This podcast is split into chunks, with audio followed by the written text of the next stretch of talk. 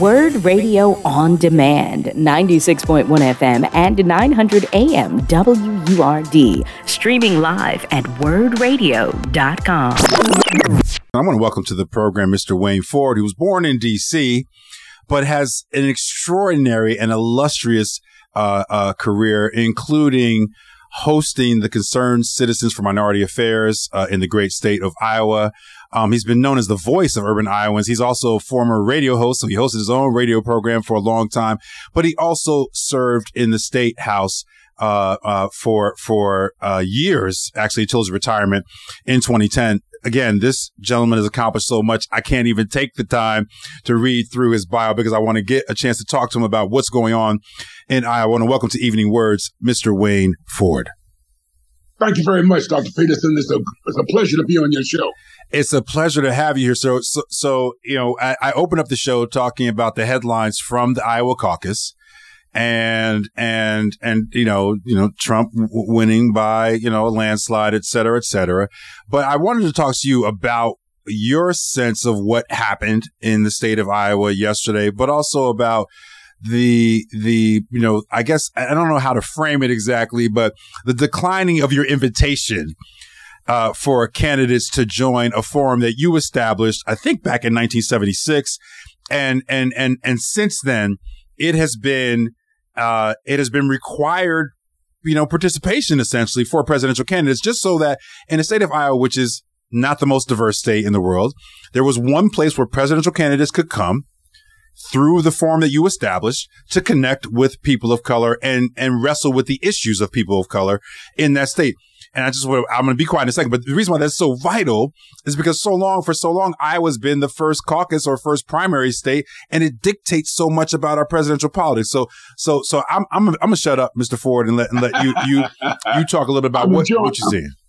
I'm enjoying your energy. Um, uh, although I'm from the inner city of Washington, D.C., I'm a baby boomer, but one Philadelphia story that I got to give you is that when I was about 14 years old, 13, I ran away from D.C and I went to Philadelphia. What? And uh, I went to Germantown, and I, I was just me and my partner. We were by ourselves. We wanted to do some wrong, but then I went into a place and somebody said, "Young buck, you better get back home."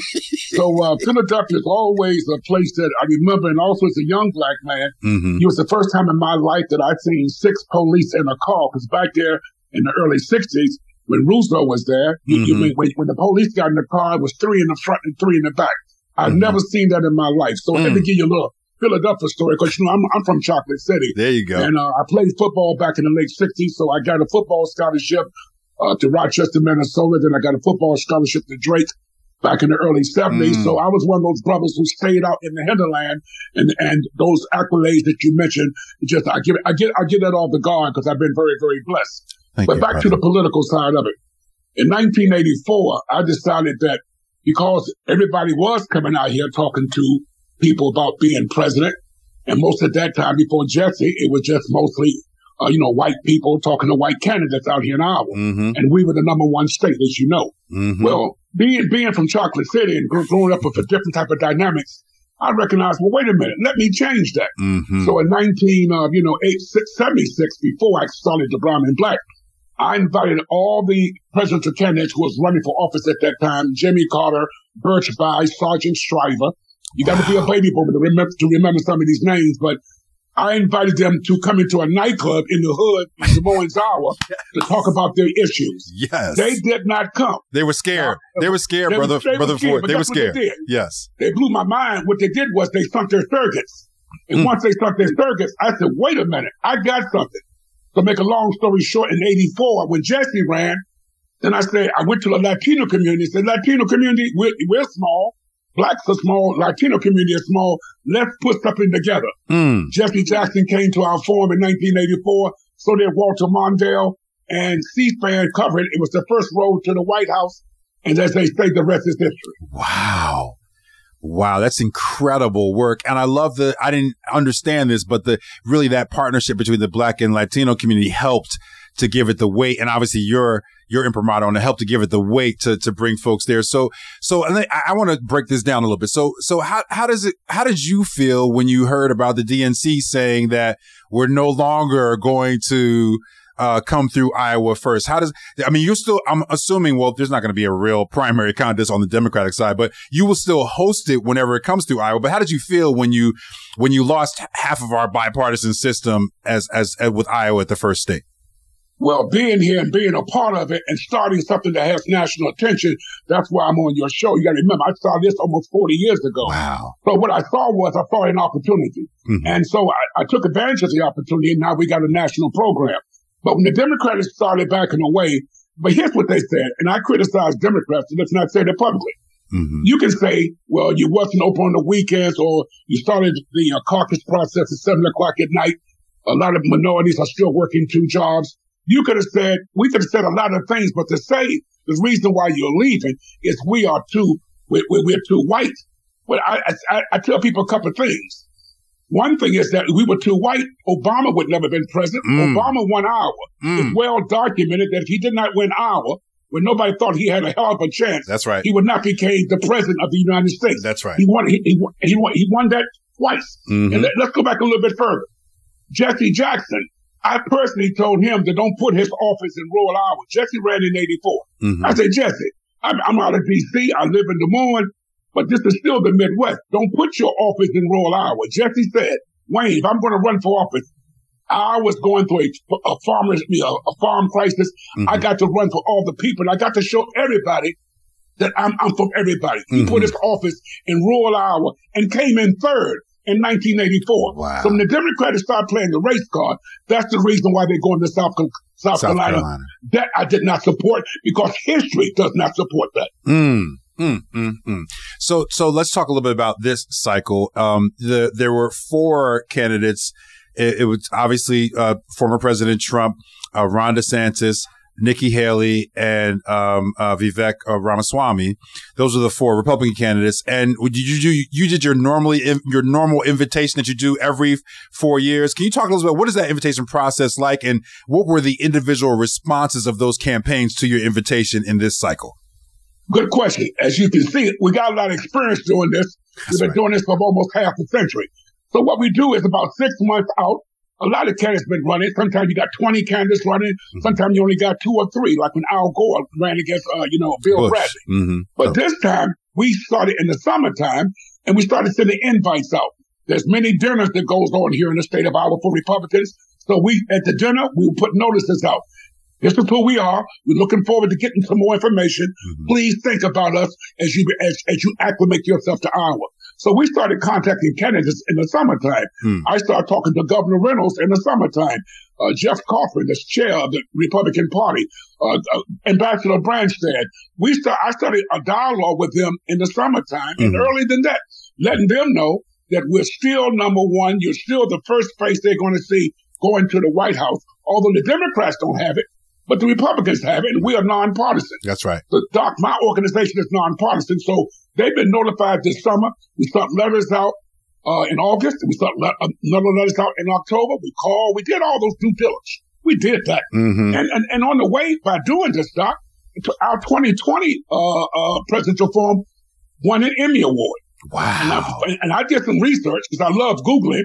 I think we might be the first organization that ever won an Emmy Award for doing a presidential uh, that, debate. Vice TV and a company that's very close to me because my son runs it. It's called Cashmere Agency, uh, located in Los Angeles, California.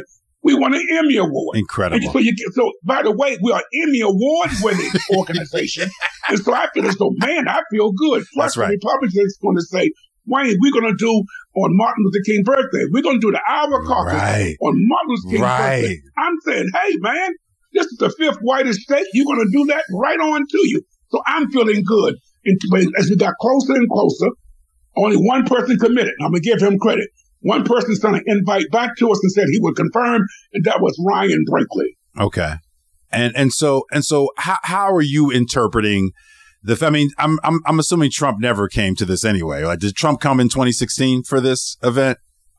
Uh, no, Trump was not running in 2016 for this event so, but so, but for the the the other candidates in on the Republican side, did they give you any reason why? Did they? Well, because again, it is MLK Day that the Iowa caucus is on, so there's some irony there. But did they did they give what did they give regrets? Like how, how did they express the fact that they weren't coming? Okay, well, this is the second time in 2016. You mentioned 2016. Right. Good question. That was the first time that we had the Republicans coming because that was an open year. So we had a Democratic right. caucus and a Republican caucus. Gotcha. The country knows that this is what we do. So the Democrats uh, was going to do it on one day, and the Republicans was going to do it another day. Me, the governor, sheriffs of both parties, political leaders, uh, federal legislators, we was all at the state capitol. Mm-hmm. You can Google, you can see it. We had a big meeting. And we were so excited. We, the first time we was going to do a Republican one and a Democratic one. Mm-hmm. Well, about a week out, we get a letter saying, wait a minute, Mr. Ford, we apologize. And, and Mary Campos is my co- co-chair. I'm just going to give her her credit. Mary mm-hmm. Campos, the Latino leader, she's my co-chair. But in 2016, we get a letter a week out saying, we apologize, we can't make it. So we, we went on and had the Democratic one and we kept on moving. Because right. we are nonpartisan, you know, and that's, that's, right. that's the reason why I did it, because I didn't want to get hang up on Republican and Democrat. Mm-hmm. We do this for everybody. So this was the second time that they chose not to do it. Wow. And so that, so, okay, that, that, that, that, that helps me out a little bit. I'm, I'm, for folks just tuning in, I'm speaking with, with Wayne Ford and Mr. Ford is a giant in the state of Iowa, served in this, in the state house and has been running essentially the, the black and Latino forum for presidential candidates for the last four decades. And, and we're, and we're talking about what happened in this particular cycle where um, th- some of the Republican candidates uh, uh, did not RSVP or show up. Mr. Ford, ha- so let's let's do some Monday morning quarterbacking now, right? So we had you had the caucuses yesterday.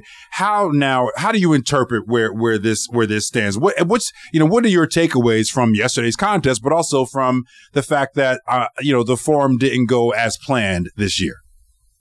Well, again, the weather was cold, but this this was not the first one. We've done ones that were cold. Mm-hmm.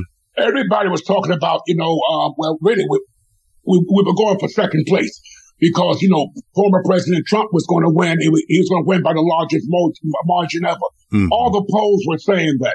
But a couple of things, then some of the uh, Republican candidates criticized ABC News and others or you, uh, uh, Associated Press or one of the organizations because they said you announced too early within 15, 20 minutes, you announced even those who were still making up their I, mind. I, I, I saw, I, Mr. Ford, I saw that as well. They announced, they announced it for Trump with about six, four, five, six percent of the vote in. Right, right. Now that has never hurt me. I mean, I've been doing this since '76. That has never happened before. Wow. But what has so happened is, and I'm gonna give you and the media and all of y'all with all these polls, and we're going to talk about polls here because I got something to tell you about these polls. but all the polls, everything was coming. I mean, people in people in Australia who don't even care about us per se. Some people knew that Trump was going to win. I mean, so I've never seen a whirlwind. I've never seen these many polls, poll after poll after poll. Mm. Now that said, was I called it, you know, coming from the hood. He was D, he, he was DOA, dead on arrival. so you know, the bottom line is uh, nobody even had a chance. They was fighting for second place. So mm. again, it happened and it happens pretty quickly. And it, there was no surprises. And then the second place, Mr. Ford, uh, just just so, Mr. The, Ford, I was, I'm sorry to interrupt, but just so our listeners can understand, can you speak specifically about why, if if the media did call this early, and at least, at least by the data, it looks like they called it really early. Explain why that impacts a caucus differently than it does other uh, democratic processes. Okay, well, the caucus is a three hour process. It mm-hmm. starts at seven o'clock. I think it goes to 10 or nine, but it's a two or three hour process. People get there and, and you get, you go into a room and you kind of debate on what camp you want to get into. It's, it, it's really a situation that it's, it's the American system. Mm-hmm. Uh, uh, I want you to agree with me. If you don't agree with me, then get your behind over there and get, get into a different camp. It's the things we do. Playing football, you know, I mean, if you with me or you ain't. Mm. I mean, so it's a process. So when people started hearing so early, I'm getting in my car and I'm getting ready to come down because you can come down and sign in during that duration. Then when you, when you get in your car, you turn on, mm-hmm. uh, Trump has already won. Number one is if I was on my way, wow. I'm going to go back home because he's already won. If I was thinking about going, well, he's already won. All those doubts. If I was thinking about voting for somebody else, I'm going to say, well, what the hell?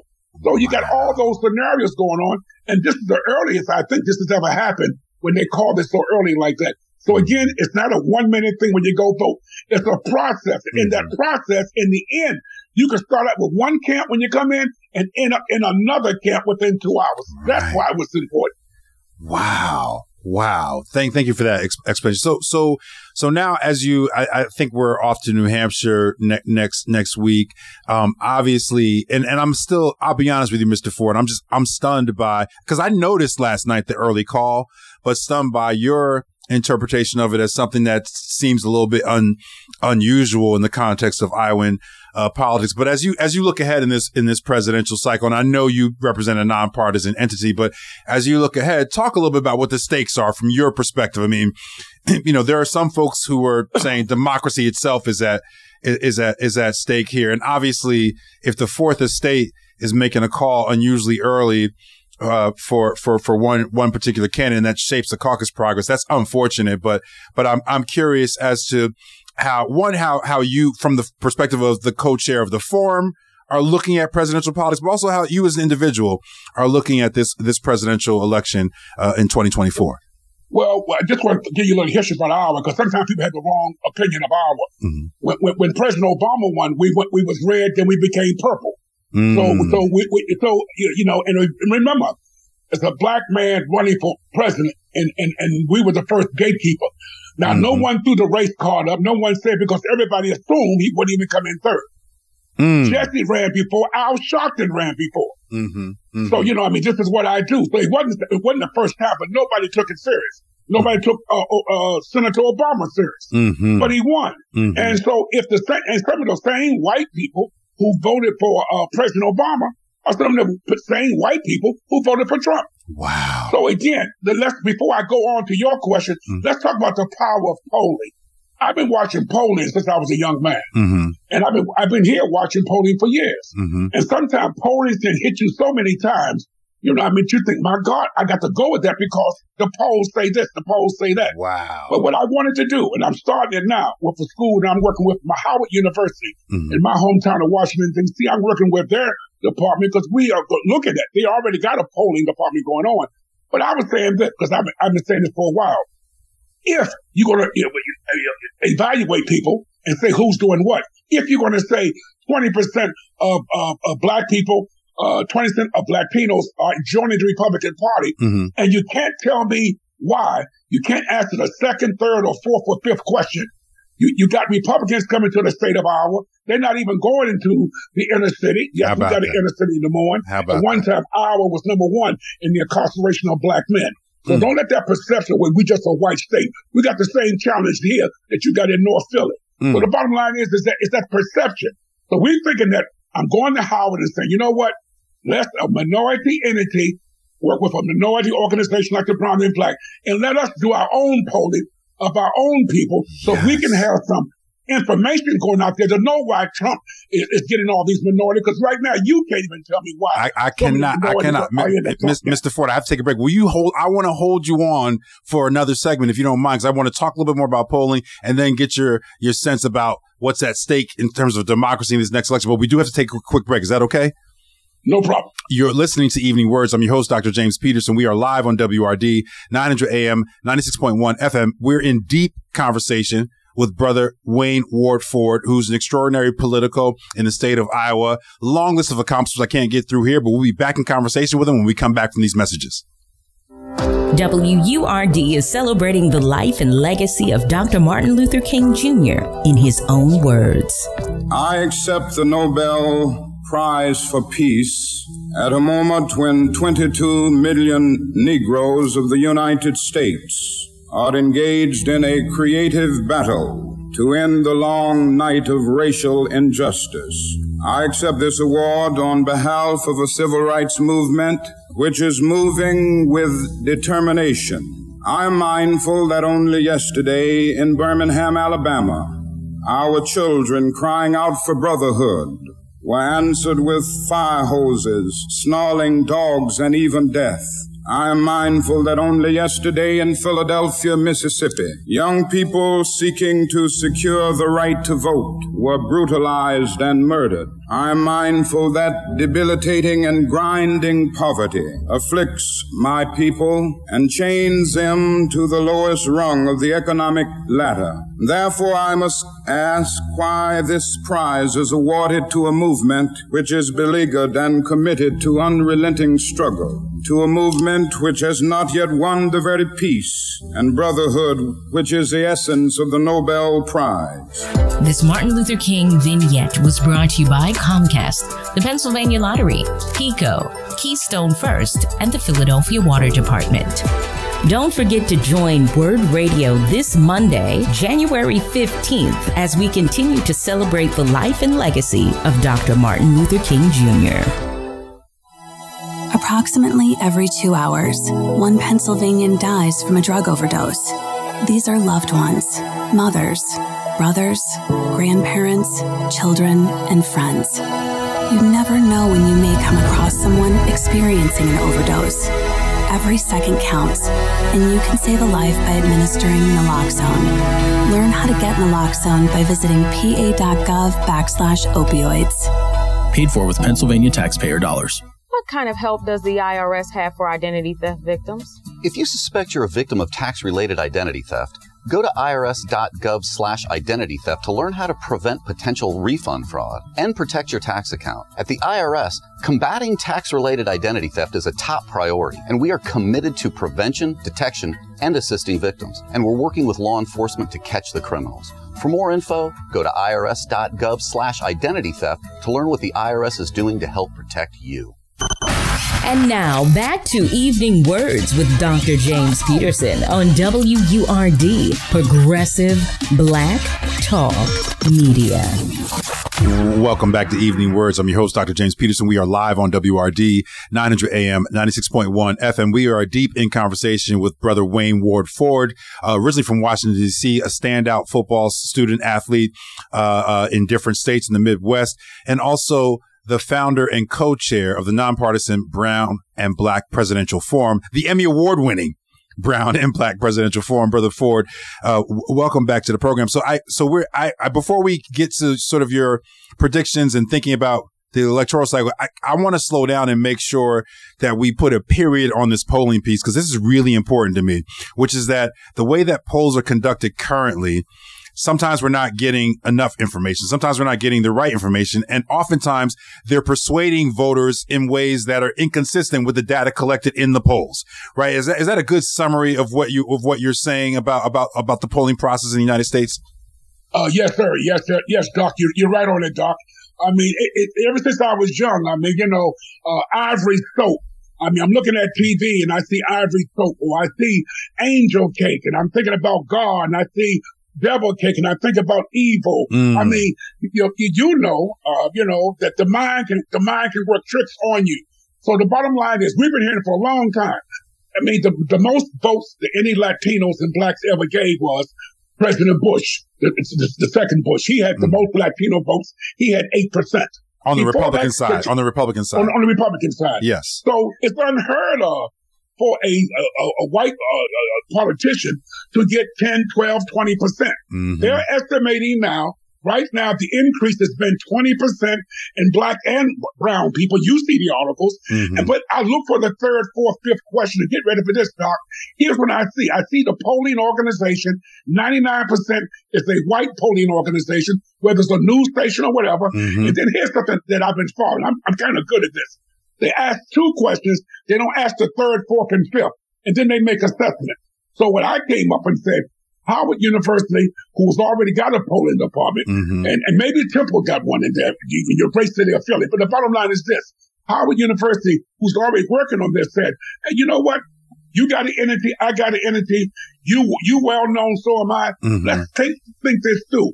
Minorities need to have the entities that are doing polling for themselves and, right. and, and polling assessments. And you know, as a PhD, how important that is. That is, and and and so and so, I just want to say publicly here, Brother Ford, one, I am open and available to assist you in that effort, and and number two, I hope you will come back on these airwaves and talk about the progress of that partnership with you and Howard University to develop a polling system that is more inclusive and more representative of what actually people actually think about these processes. Because I didn't have the data until you came on here and shared it with us.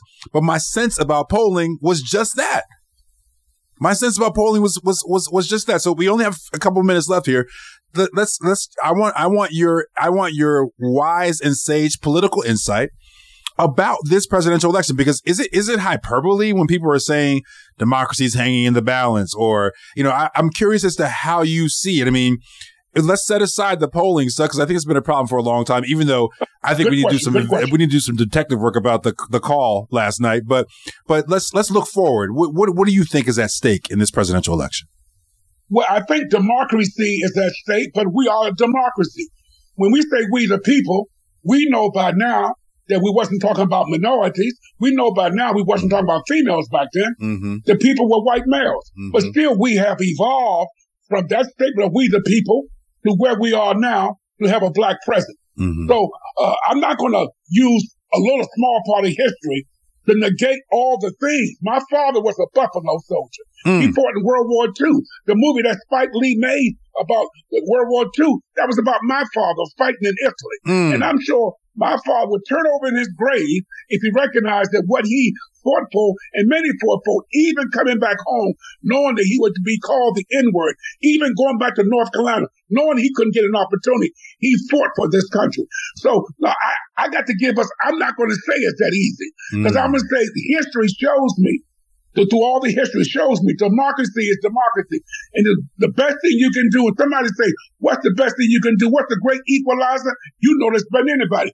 Get an education. Mm. I was voted least likely to succeed in life by my high school class. Of a 1,000 seniors, Wayne Ford at 17 at Ballou High School in Washington, D.C. was voted least likely to succeed Incredible. in life. So it's the, it's the will of the people. If we vote, we can call our own destiny. Mm, mm, mm, mm, mm.